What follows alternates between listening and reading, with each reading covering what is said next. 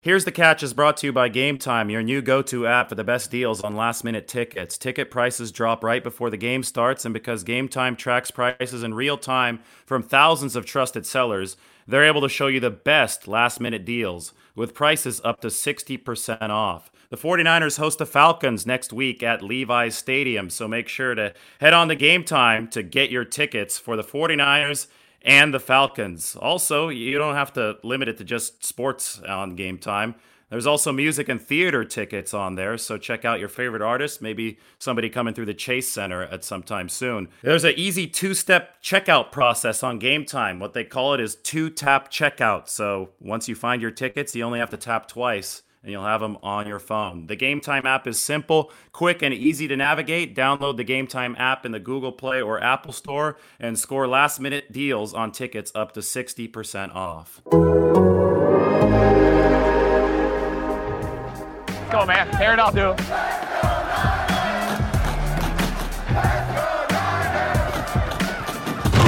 You're listening to Here's the Catch with David Lombardi and Matt Barrows on the Athletic Podcast Network. Well, this is one of those where you don't even know where to start.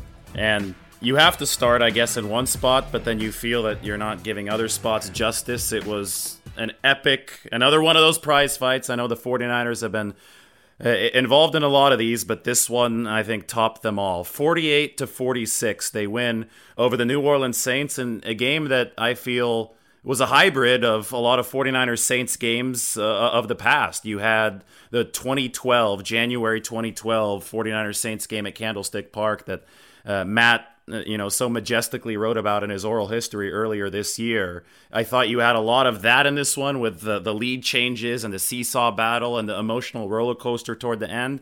But then you also had ghosts of a 49ers failure a little bit after that in, in two thousand thirteen at the Superdome, where Ahmad Brooks, uh, you know, was, was flagged for a personal foul and it cost the 49ers home field advantage. You had elements of that game here, except that it went the 49ers way this time because they were able to conquer those old demons. I thought that in a lot of ways it combines so many legendary moments, ups and downs in this franchise history, and it all sealed into a forty-eight forty-six win. Robbie Gold kicked through the field goal at the buzzer for the 49ers to win this one, and it came after George Kittle rumbled thirty-nine yards down the sideline, and a play that, Matt, I think that play is going to go down in franchise lore if the 49ers are able to finish this run with a Super Bowl. Either way, it's going to be a franchise highlight, but it, it, say the 49ers finish this deal. If they, if they go all the way and win in Miami in February, you're going to look at that George Kittle play that we saw today, and it's going to be up there, top five, top ten regular season plays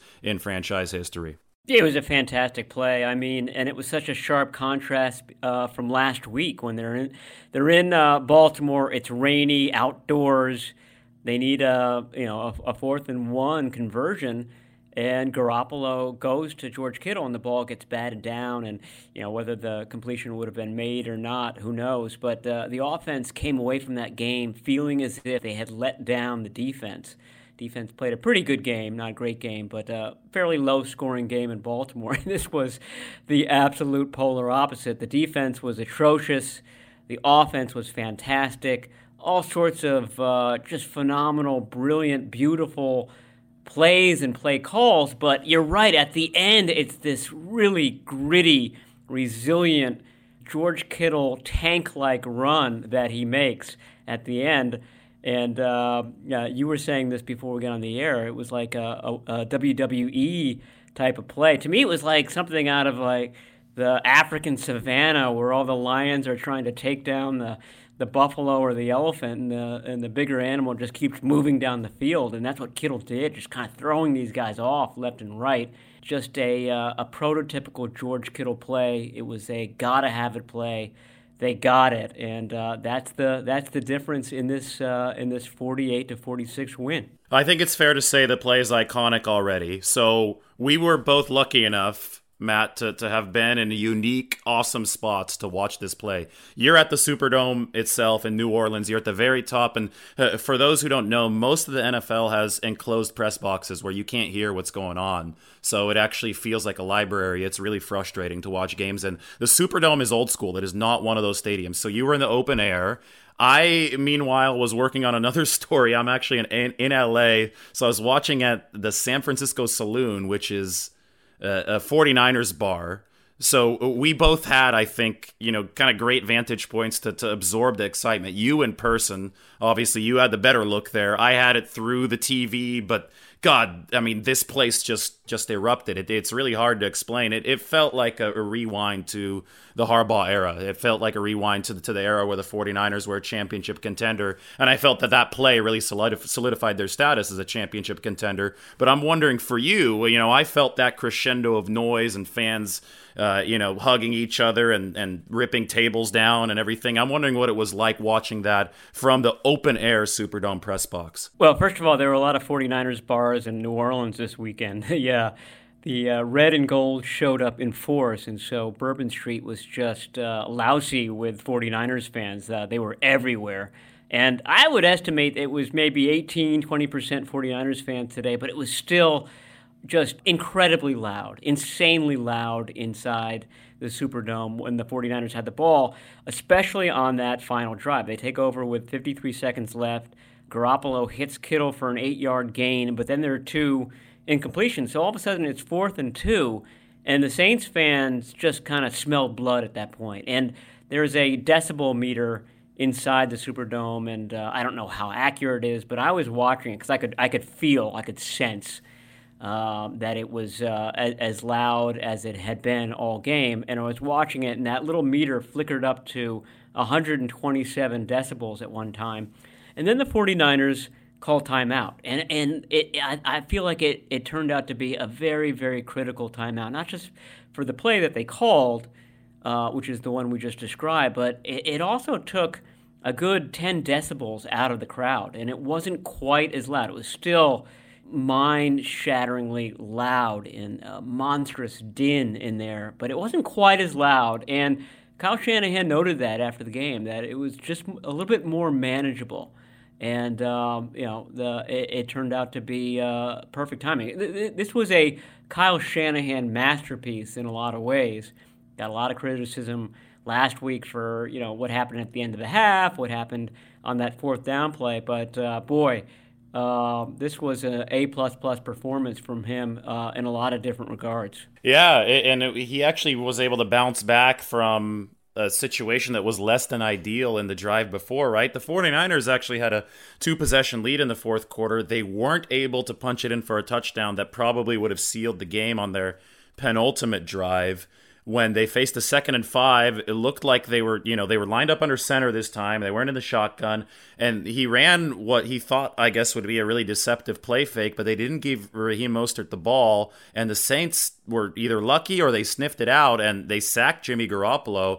That killed the drive. The forty-niners still kicked the field goal, but that set the Saints up to take the lead. So that drive blew up, but then Shanahan came back and hit the exact right buttons on that final drive. But it did come down to fourth and two, right? And, and let's talk a little bit about the play. The, the route was an option route to George Kittle. So right. it, it, it, the reason I think that's significant is because it just showed how, you know, everybody was on the same page. Season, game on the line. I say season on the line because, you know, not literally, right? The forty-niners are, would still make the playoffs. They'd still fight for things. But if you want to win the Super Bowl, and I think this team has, has proven talented enough, you wrote it this week, Matt. I wrote it this week, Matt. You got to get that first round bye, and and best you need to get that number one seed. You, you know, you've started the season off so well. So those goals were were there for, for either losing or taking for the forty-niners today. So on that fourth down, they needed to, to seize that opportunity, as Justin Smith would say, uh, as you wrote on Saturday.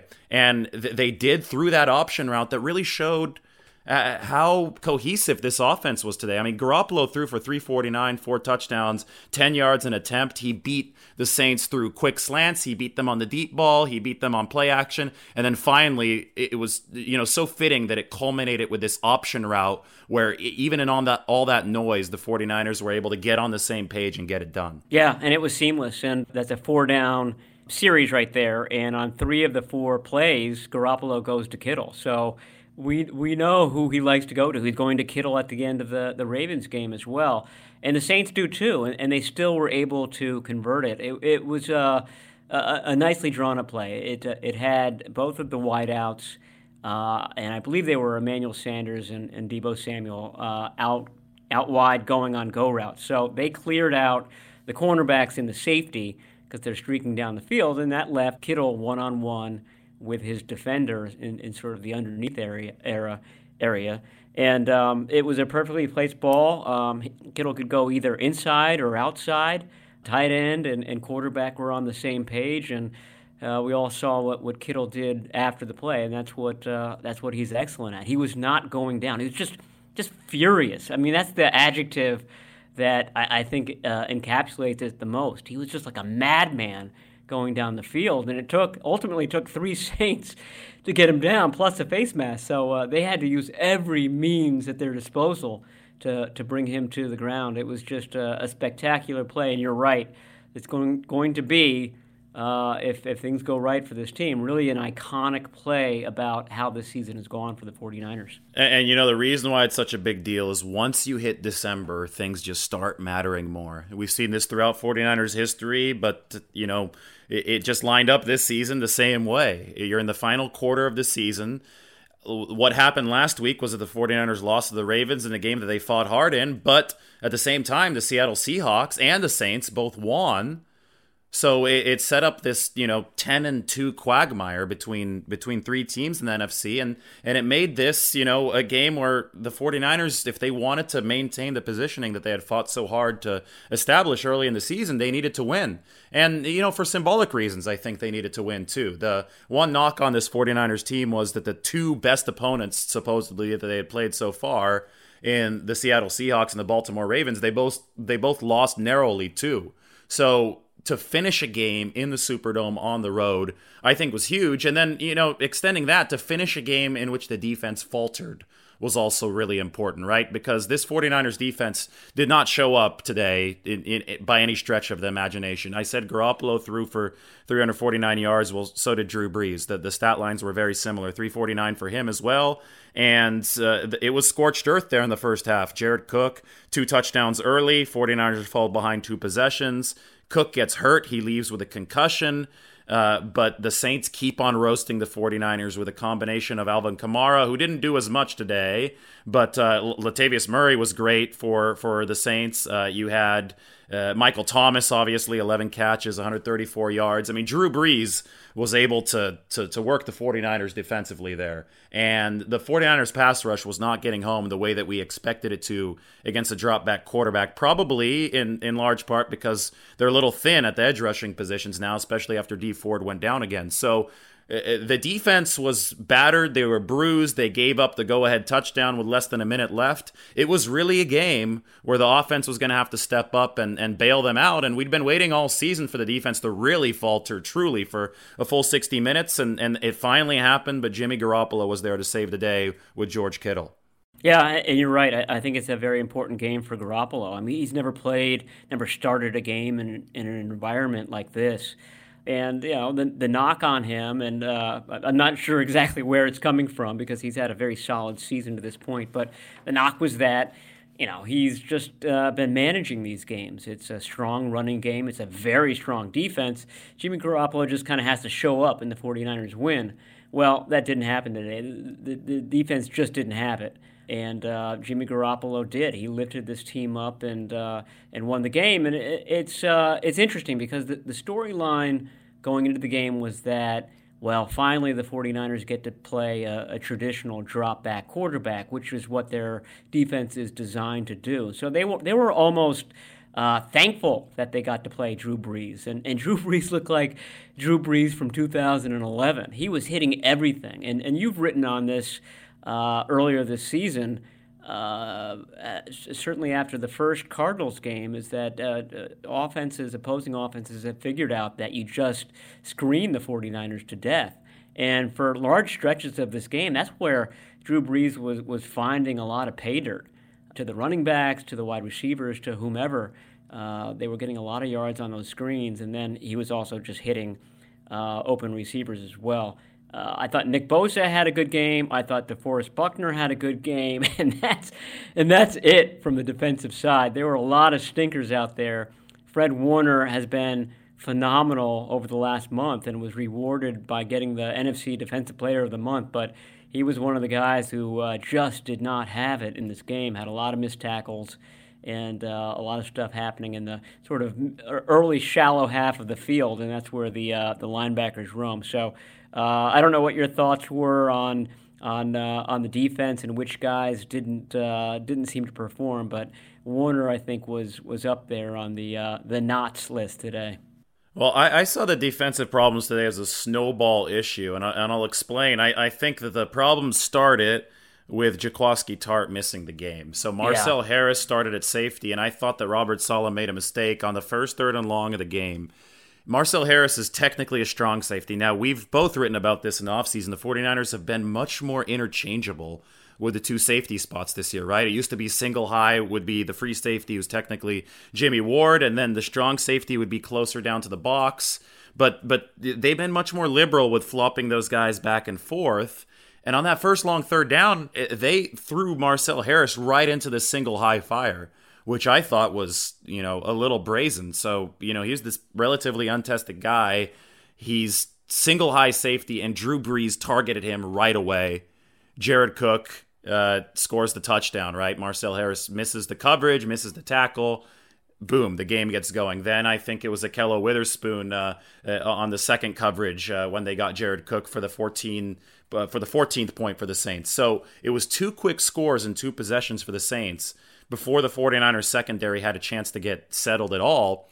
And then w- what I thought was a huge issue in the first half is that the 49ers would turn around, and yes, the offense did the job, but they scored in like one play. They ran like fifteen plays in the whole first half. They were a- they were averaging f- uh, fourteen point five yards per play in the first half. Jimmy Garoppolo was averaging sixteen yards an attempt in the first half. They were scoring so quickly that the defense never got cha- a chance to make schematic adjustments. And if you talk to Robert Saleh, you talk to defenders, they say they need at least five minutes in between possessions to sit down, get printouts of what the hell's happening, get all the pictures, see what's going wrong, and then communicate the adjustments. And uh, I'm almost certain the 49ers didn't have enough time at all in the first half to, to get any adjustments in because they were just scoring so quickly the other way offensively. So obviously th- that's what they want. They want to score, but it created this backlash, that, that the unintended backlash for the defense to where they didn't have a chance to get a breather until halftime. And that's why they played a lot better in the third quarter. And I think that's why ultimately they, they lost everything in the fourth quarter because they just hit that exhaustion point. So uh, it was just a wild game. It was twenty-eight to twenty-seven and a half because both of these teams were scoring as if defense didn't exist. So you're saying we should fire Shanahan for, for scoring too quickly? Yeah, he scored too quickly. I think I think Shanahan needs to go. Uh, they, we can't have this. No, for sure that was uh, that was an issue early on. They just couldn't kind of catch their breath, get their feet under them. I mean, I think you're also right about, you know, Dee Ford. I mean, having that uh, that speed pass rusher in this game would would have helped a lot. And uh, he was uh, in for a couple of plays early, and then that hamstring uh, reared its ugly head again.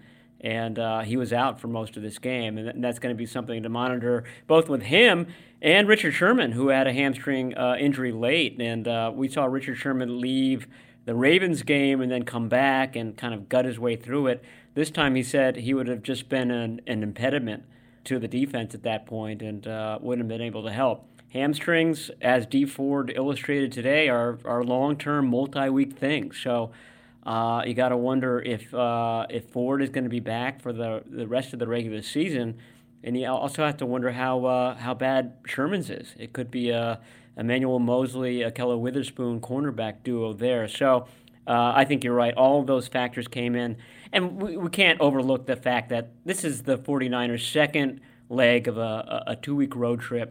They spent the week in Florida. They they were playing a, a brutal game against uh, Lamar Jackson and the Ravens a week ago. And the Saints were coming off a uh, basically a, a mini bye week. They had played on a Thursday the week before. Obviously, the 49ers caught their attention, and they came out, and they were very fast and very good. And I, I can't uh, say that I've watched every Saints game, but the Saints game I've I've seen, I've said to myself, huh, it doesn't really look like the Saints offense of old. It doesn't look as fast, doesn't look as potent. They were ready for this game. Uh, they were peaking, and uh, it, it showed in, in the final uh, box score.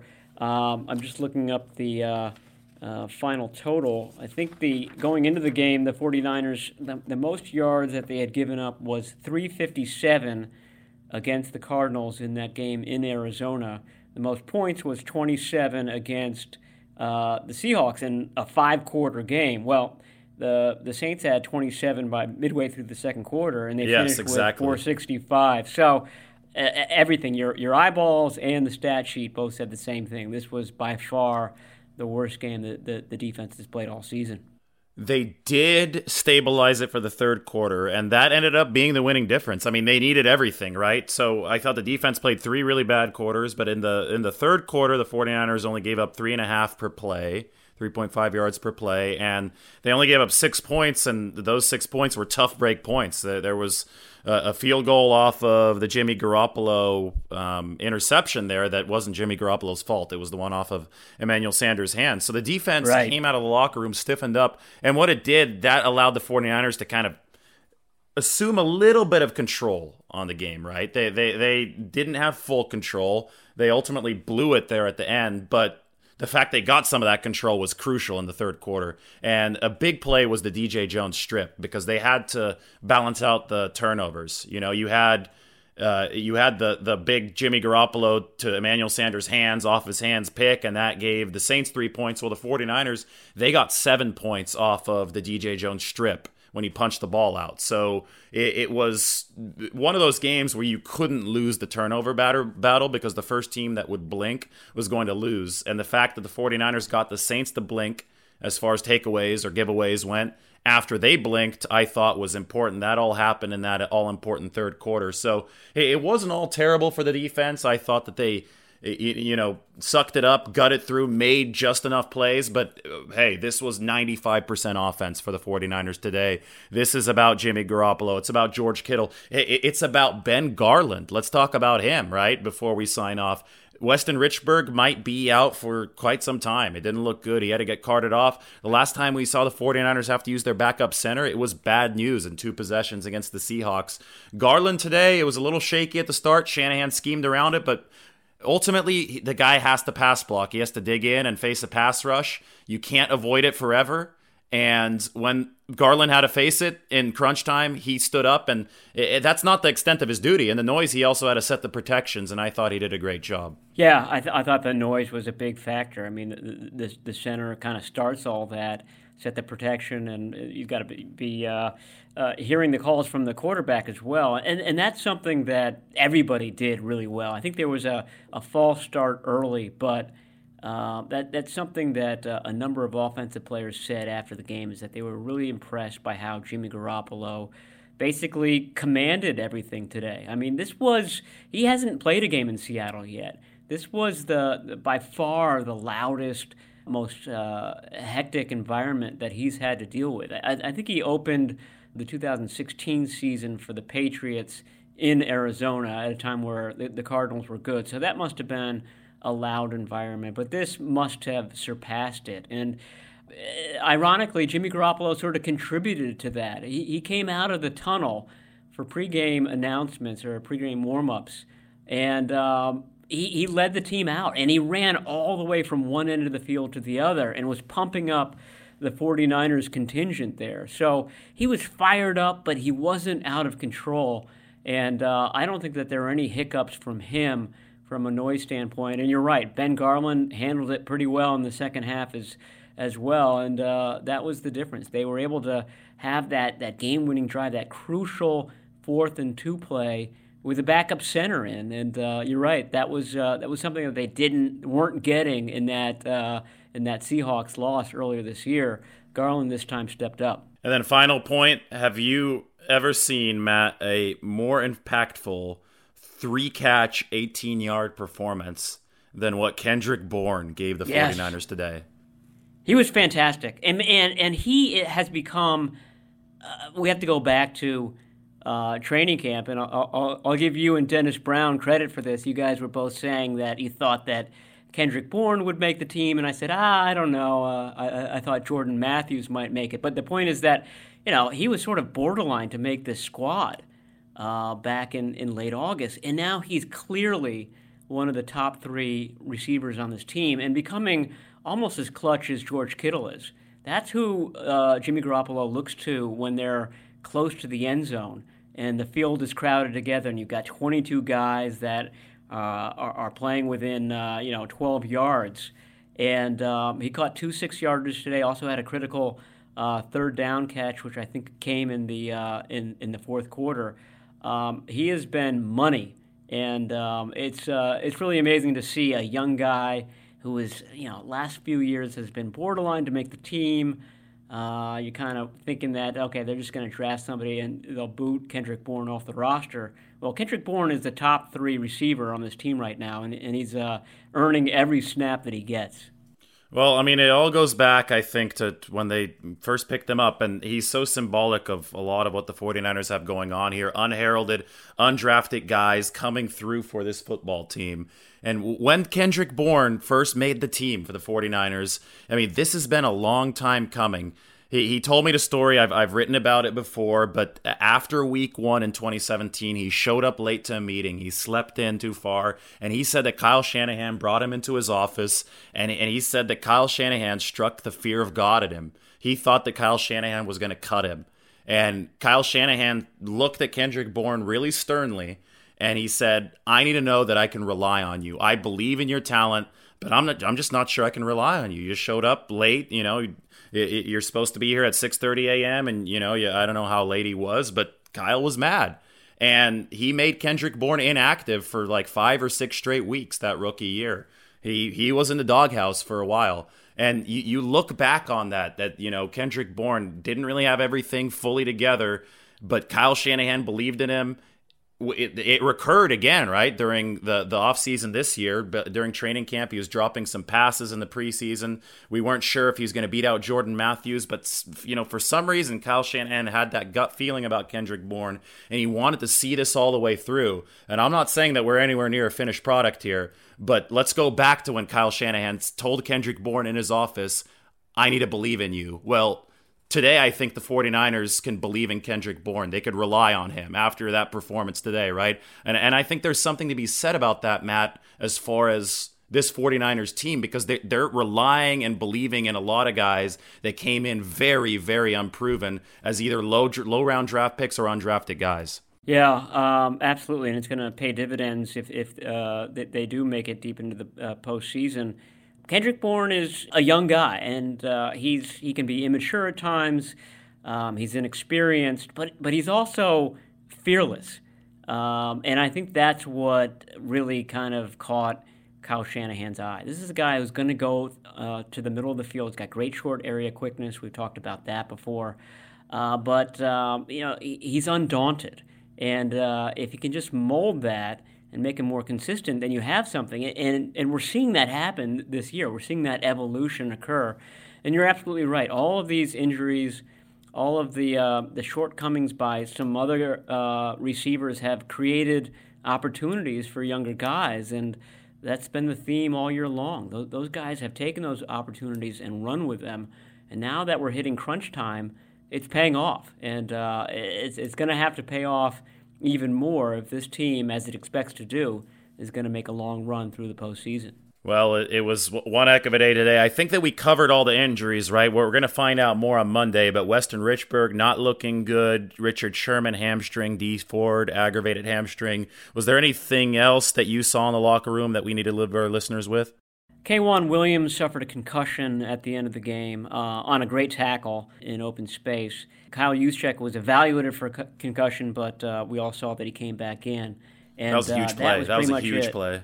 Yeah, that, that, that, yeah, we didn't even talk about that play. That was a gigantic play, just a, a gritty play by Garoppolo. I mean, uh, it's not going to show up in the stat sheet, but um, he was going down, and he made a play when there was absolutely no play to be had, and extended that drive, which turned into a uh, a touchdown. He also ran for a first down, diving toward the pylon. I mean, it was a complete game for Garoppolo. He answered all questions, I think, in this game. So that's going to be fun to watch him going forward. And then, you know, he, he wasn't the only 49er who threw a touchdown pass. That was a really nice pass. Emmanuel Sanders looked like Joe Montana fading away from the rush as he threw that to Raheem Mostert uh, on the trick play. You just think that the, the 49ers had to pull out a lot of stops to, to win this game by two. But it, it was a war. They, you know, they they get revenge for Ahmad Brooks. I mean, this this game is is kind of a reminder of what went wrong in the Superdome six years ago. This time it went right for the 49ers. Anyway, uh, we're going to catch up later this week with our third co-host, Dennis Brown, who got to call this game, Matt. That's that's pretty awesome. He, he, yeah, he lucky got, Dennis yeah, calls calls the God. play uh, the uh, the game of the year, uh, not just for the 49ers, but maybe in the N F L. So uh, he got four games worth Dennis. in one. Four games yeah, worth absolutely. in one. Absolutely. It was like a playoff so, game, too. So uh, good job, yeah. Dennis. Awesome. So make sure you tune into the Here's the Catch podcast later this week. And we'll try to play some of the highlights from Dennis's call, ask him what the experience was like. He'll have a whole new insight into that. This is a game that we could definitely dedicate two podcast episodes to. And then we'll start talking about the Falcons, actually a less important game next week, given the standings and all this and all that. But uh, this one was really important, and, and we'll break more of that down later. So anyway, I know, Matt, you're hungry. Uh, thanks for, for hanging in there. Thanks for your good workout from New Orleans. Uh, for Matt Barrows, this is David Lombardi. This has been the Here's the Catch podcast. We'll talk to you guys later this week.